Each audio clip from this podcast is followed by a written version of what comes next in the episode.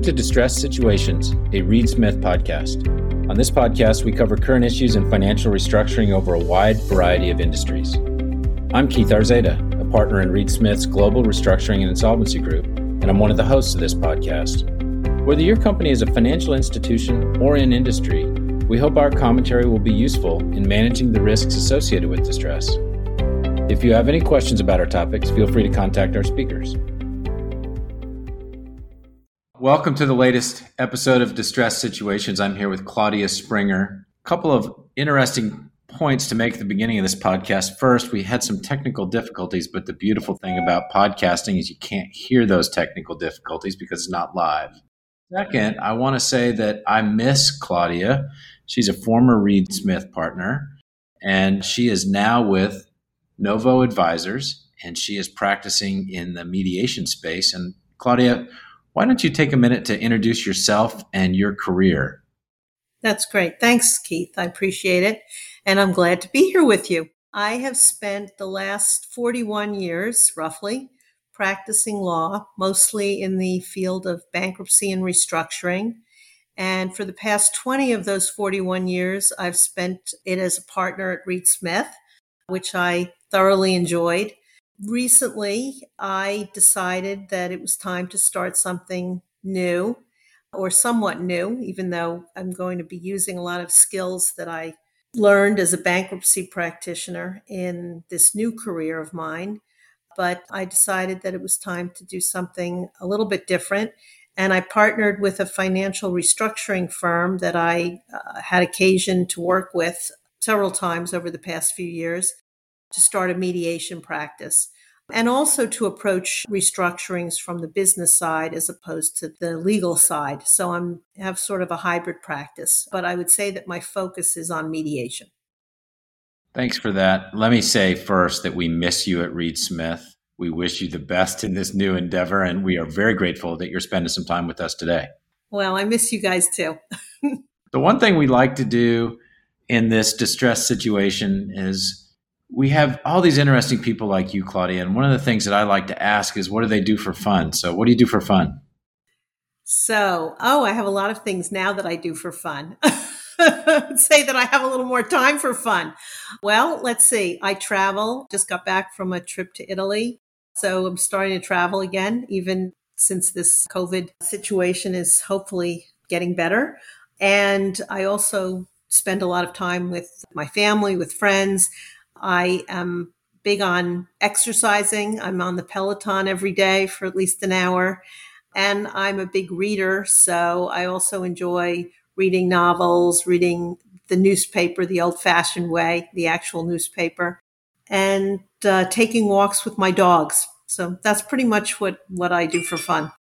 So basically, you're following the blueprint of that book, The Blue Zones, right? You're being yeah. social, you're exercising, you're eating healthy, you're traveling, you're keeping your mind active.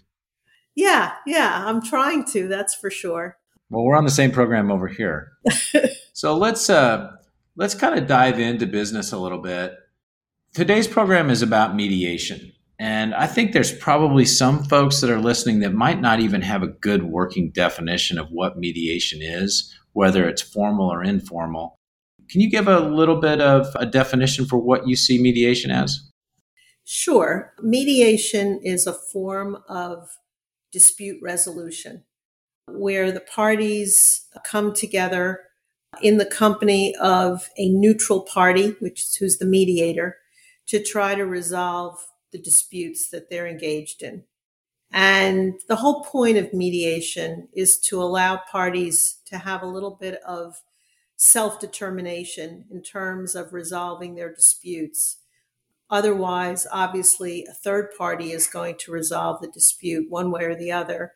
And generally, that means that one side is going to prevail and the other side is not going to prevail. And what mediation enables parties to do is to have some say in how a matter is resolved.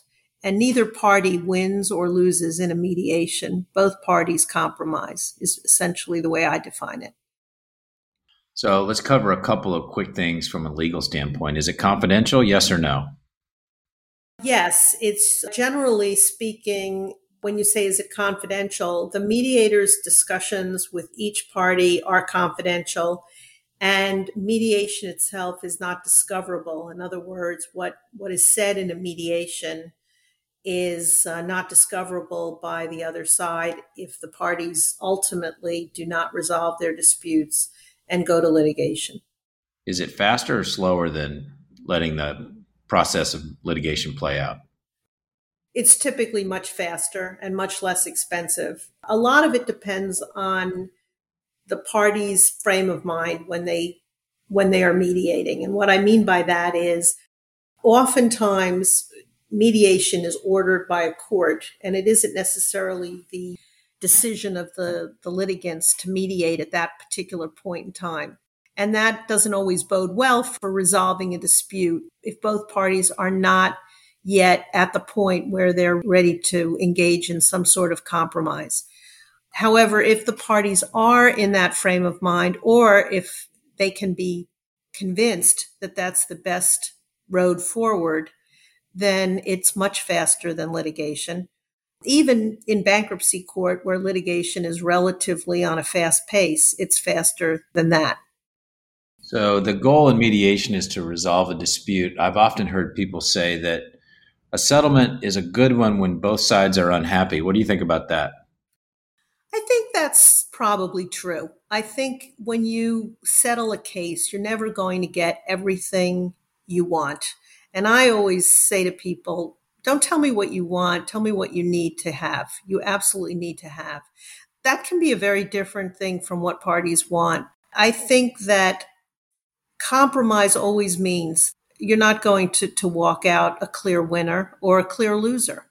So depending upon your perspective, yeah, you may you may be unhappy because you may have to write a check to the other side, which you never thought you would have to do or should do, or you may have to accept far less than you thought you would have to accept from the other side to resolve the dispute. But you have to look at it from another perspective. I mean, you have to look at it from, what am I gaining by being able to resolve this dispute without litigation? Obviously, the costs are much less. But there are other costs aside from pure paying lawyers and paying experts and so forth. There's the cost to the business that occurs when one is involved in a major piece of litigation. And what by that I mean, there are so many distractions to having to litigate a matter. I was once involved in a in a protracted litigation in bankruptcy court, and the C E O of the company, who was really needed at the company, which was in bankruptcy for a reason, was in court for a month. And during that time that he was in court every single day, that company was losing value to the point where at the end of the mediation, the company was all but out of business. So that's an extreme example. But what I'm trying to, to point out is that there are costs other than the obvious ones to parties when they are completely focused in a in a dispute as opposed to trying to resolve things and then get on with their lives. So let me recap what you said. In short, what you're saying is if I come to mediation wanting the sun, the moon, and the stars, I'm probably going to walk away unhappy. And mediation is an opportunity for people to avoid some of the less obvious difficulties of litigation, like the time spent preparing, like the time spent producing documents, like the time spent attending hearings. So it's too bad we don't have the L A law system of justice in this country where we just have a quick trial and it'd be done in thirty right. minutes. It doesn't happen that way, right? Right. It's not a T V show. Yeah. It's real life where you are, you know, you're also on a schedule that is dictated by a third party. It's not the schedule that you might want. Say, I've got to get this resolved by X date. Well, the court may not have time to listen to hear you by X date. And there are other parties involved whose schedules are also taken into account. So there's so many reasons why mediation makes a lot of sense. And especially with distressed companies where, you know, there isn't a whole lot of money or time to be litigating disputes. And oftentimes the litigation takes over and the restructuring takes a back seat. in our field, I think it's it's more important than in most others to try to resolve disputes quickly. I could not agree with you more, Claudia. A lot of my most successful resolutions have come via mediation. I want to take a minute here and take advantage of the breadth and depth of your experience and ask you to tell a couple of your favorite stories, starting with what was your first experience with mediation, and then we'll ask about your first experience as the mediator. So my first experience in mediation that I can remember, and you know, because I can't remember forty years ago very well, but I do remember, actually it was a case that I got, I was involved in when I first came to Reed Smith. Our firm represented a creditors committee, and the committee itself had numerous differences in viewpoint among committee members. You know, we were often in a position of having to negotiate matters among committee members, not just between the committee and other parties in the case. And we had a particular situation where we were negotiating with the debtor and the equity, because this was a case that actually was incredibly successful, and there was going to be plenty of money to pay creditors in full and to pay money to equity. And the dispute boiled down to the interest rate that should be paid to unsecured creditors before money would be made available to go up to the shareholders. And it was a pretty protracted, nasty dispute. And we hired, as a mediator, we hired a pretty well-known judge in this in this jurisdiction. He was a retired federal judge to mediate. And I remember walking into a room, and there were there was a long conference room table, and there were probably thirty people sitting around the table. And the judge sat down, the mediator sat down, I should call him, and he basically said, okay, well, you're at this number and you're at that number, so maybe we should just cut the baby in half. And he completely misread the situation. I mean, we had, it was a really high level group of individuals and lawyers and parties. And he really, he wasn't prepared for, for that. He, you know, we could have done that. we, we all looked at each other and said, wait a minute. Why are we paying you for this? This is crazy. If it was just a, if it was a matter of dividing by two, we could have done that on our own, right? Exactly. And one of my good friends at the bar, who is now a, a mediator, and he was a very fine firm for many years as a practitioner, said to me, that one mediation was the reason I went into being a mediator, because I realized how much good mediators are necessary, and how somebody who really isn't prepared and really just thinks that they can walk into a room and say, okay, you're at this number and you're at this number, so we'll just divide the two.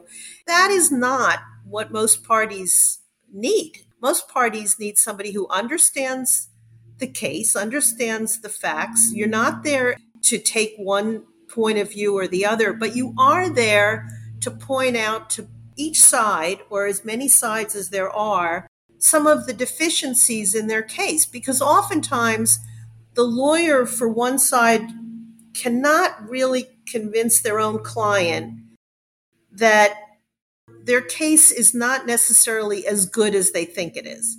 And it takes somebody who is really impartial, who can say, well, okay, here are all the strengths that I see, but then here are the weaknesses that you have. And you're going to be arguing this in front of a judge, a jury, whatever. And who's to say that they're going to agree with your side of the story? Who's to say that they're going to think that what you're saying is the way it happened, or what you're saying is the way it should be? So I think sometimes it helps, and it helps the lawyers too, frankly, for both sides, to have somebody else there that can point out to a party that their position might not be as strong as they think it is. And maybe you really have to think about compromising and coming up with a solution that works. So going back to that mediation that springboarded your career as a mediator, should that guy have come in and listened first and given the parties a chance to have a bit of a catharsis and to feel like they had been heard before they immediately broke into compromise?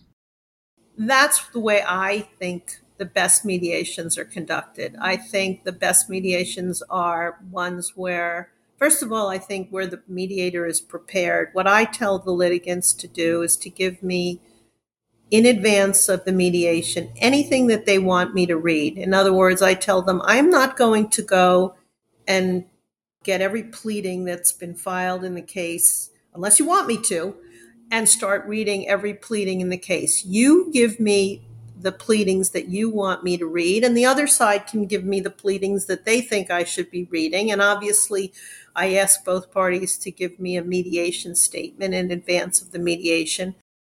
And then when I come into the room, we have our introductory remarks, but then I take each party aside in their own separate room, and I sit and listen to them. And I sit, and oftentimes what you hear from them is frustration, anger.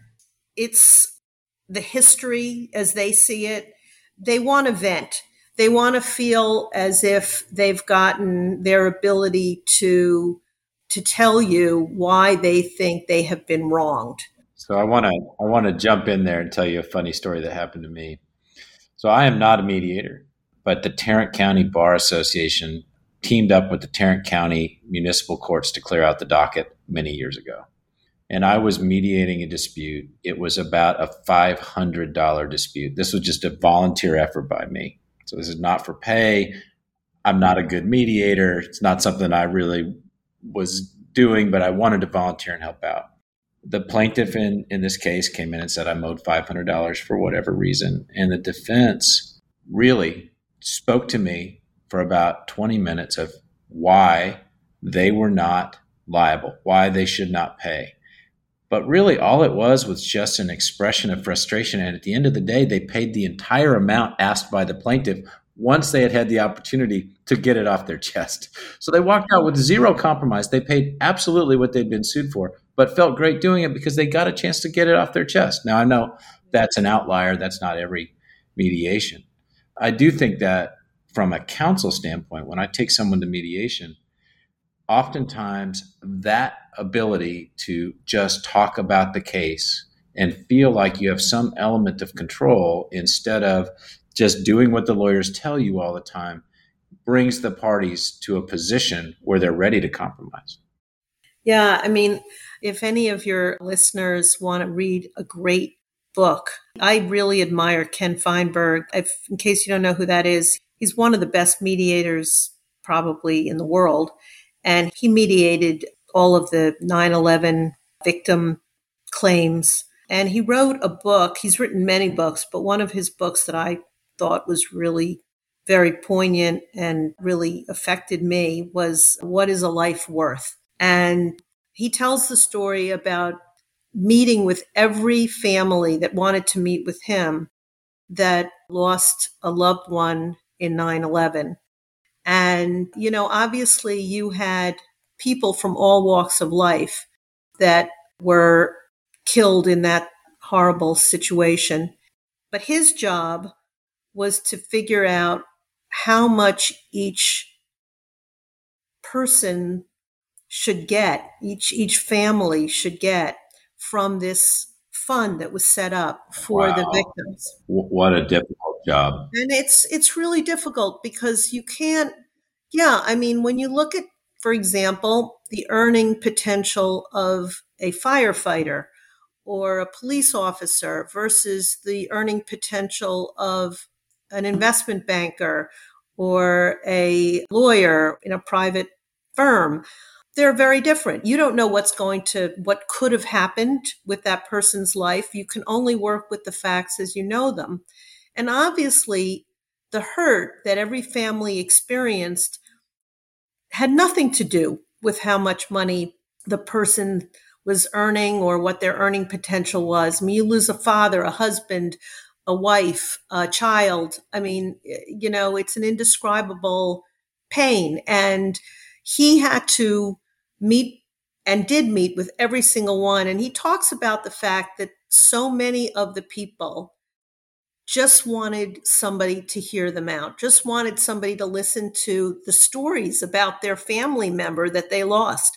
I mean, at the end of the day, the money was secondary to the fact that they needed to just tell the story of the person that, that they lost and how important that person was in their life.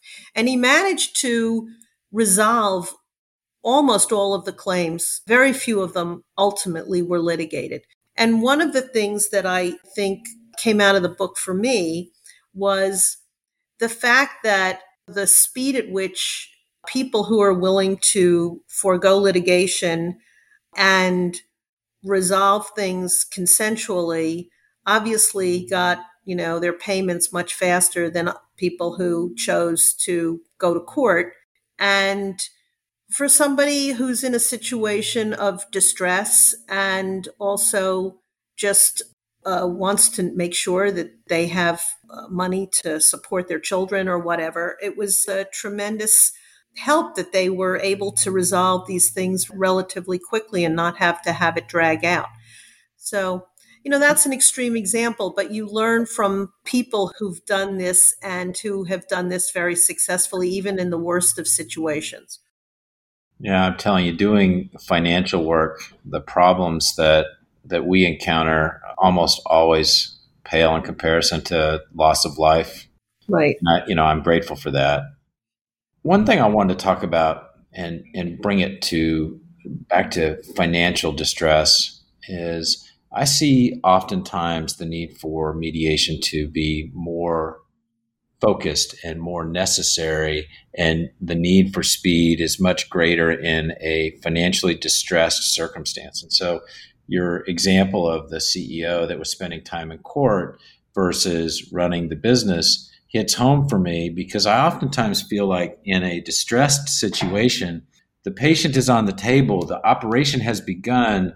We ought to let the doctor go ahead and finish that rather than dealing with the paperwork of getting the billing done correctly, is the analogy that I use. Right. So when you come into a distressed circumstance where there's maybe ongoing litigation, an open bankruptcy, cash flow problems, what's the point in time where you say, okay, now's the time to mediate this dispute? Yeah. So I will say that it a lot of it depends on where the parties themselves are in terms of whether they're ready to sit down and compromise. Bankruptcy judges that I've, when I've been in some difficult situations, oftentimes they will order mediation because they really believe that taking the matter to trial is going to be a, a total time waster. And it's not, the parties are not so far apart that a compromise doesn't seem possible. So oftentimes I've been involved in mediations because the bankruptcy judge says, you guys, you guys need to, to resolve this. And I'm going to, and oftentimes they actually appoint the mediator. It's sometimes another bankruptcy judge or a district court judge who they believe has the time and can get something resolved successfully. But as I said before, it often depends on the party's mental state and whether they really are ready to compromise. I had a case years ago involving a very large hospital system. My client was the chair of the creditors committee. We, the creditors committee, sued one of the big four accounting firms. This litigation went on for the better part of nine or ten years. There were so many different parts of this litigation that went from bankruptcy court up to the district court, up to the circuit court, then back down to the bankruptcy court. And all along the way, we tried to mediate this case. And we had several different judges that took turns trying to, t- trying to resolve the case. Ultimately, we, we got there. But it took on a life of its own. It was, it just seemed to go on forever. And I think that part of the reason for that was that until discovery was taken, and it came, a lot of things came out during discovery that were not really great facts for the defendant in the case. The defendant just really wasn't motivated to to write a big check. And and there were offers made, but the committee rejected the offers. Ultimately, when things became known that occurred, and it certainly appeared that there could be massive, a massive judgment against the defendant in this case, then they, I think, came to the table ready to compromise and, and offer something meaningful. And I, I don't even know at that point that it was really the mediator that made all the difference. I think it was really the situation that things just didn't look so great for, for the defendant in the case. And they, they realized that they had to come to the table with a more meaningful number. All right. So we are, we're getting close to the end, and I want to, I want to end on a final question. So the question is, what's your favorite mediation story or moment? I'll tell you, for me, my favorite part about mediation is that you roll into mediation, nine o'clock sharp, you're in your best suit and tie, your client is with you, and the very first thing that happens is the mediator says, "What would you like to order for lunch?" Every single time. And I always think, well, obviously nothing's going to happen before lunchtime because you're making me eat here. Right. And my experience in mediation is that the most action-packed period is the last hour. That's when all the action is. I think my favorite mediation story was I was involved in a in a mediation years ago, and my client was one of twelve defendants in a pretty big case. And we had a great mediator, but he did not believe in in-person mediation. He believed in only doing things by phone. And so I convinced him, because he's a good friend of mine, I convinced him that you can't, you've got to, you've got to do the first meeting in person. So he begrudgingly did that for me. And he had, you know, lawyers from all over the country sitting around, and everybody went into their own rooms, and he's going back and forth and back and forth. And almost nothing happened that day, other than we all sort of gave him our view of, of, of the situation and why we were right and the other guy was wrong and yada, yada, yada. But after that, he literally every single day called all of the parties. He did what has always worked for him, where he would get on the phone every day with each party and talk through the facts and tell them why he thinks there are strengths on their side and there are weaknesses to their story, and what he thinks would be a fair settlement. And ultimately, he was successful in settling all but two, I believe, of the defendants, who ultimately went to, to trial and went up to the to the circuit court with the case. He probably thought, if you'd have just given me more time, I'd have worn them down too, right? I think they, no matter what, they were going to litigate it. They were so certain that they were going to prevail, and they didn't want there to ever be a chance that anybody else would bring what they considered to be a nonsensical case. It's hard to, to tell you without knowing, without telling you the facts, but it involved an integral part of their business, and they needed a decision by a circuit court. So I don't think they would have settled no matter what, unless, of course, there was just a walk away and they weren't asked to, to pay anything. So everybody else resolved it through a, a payment, but we all felt that ultimately it was the right thing to do. And as I said, the benefits of mediation and resolution, it saved time, it saved money. The client didn't have to continue to be involved in, in this dispute. And many of my clients have told me over the years that the amount of time and disruption that litigation takes away from what they really are supposed to be doing at their job makes you realize how important important it is to try to compromise. Because when you talk to some in-house legal departments, they will tell you that one big case can basically turn their life upside down in terms of their workday and what they're trying to accomplish. So, well, Claudia, I really appreciate you coming on. This has been wonderful. We are very grateful. We still miss you at Reed Smith, and we hope you come back. We don't think that's likely to happen, but if it happens, that'd be wonderful. Uh, well, thanks. And I, I do miss everyone there. And uh, I do talk to people from Reed Smith all the time. As, as a matter of fact, I'm working on a couple of matters with some lawyers from Reed Smith. I, I will always feel very fondly towards my former partners and friends there. So anyway, thank you for those kind words. I really appreciate it. Thank you for coming on. Distressed Situations is a Reed Smith production. Our producer is Allie McArdle. For more information about Reed Smith's restructuring and insolvency practice, please email distressed situations at reed smith dot com. You can find our podcast on Spotify, Apple, Google, Stitcher, reed smith dot com, and on our social media accounts at Reed Smith L L P on LinkedIn, Facebook, and Twitter. This podcast is provided for educational purposes. It does not constitute legal advice and is not intended to establish an attorney-client relationship, nor is it intended to suggest or establish standards of care applicable to particular lawyers in any given situation. Prior results do not guarantee a similar outcome. Any views, opinions, or comments made by any external guest speaker are not to be attributed to Reed Smith L L P or its individual lawyers. All rights reserved.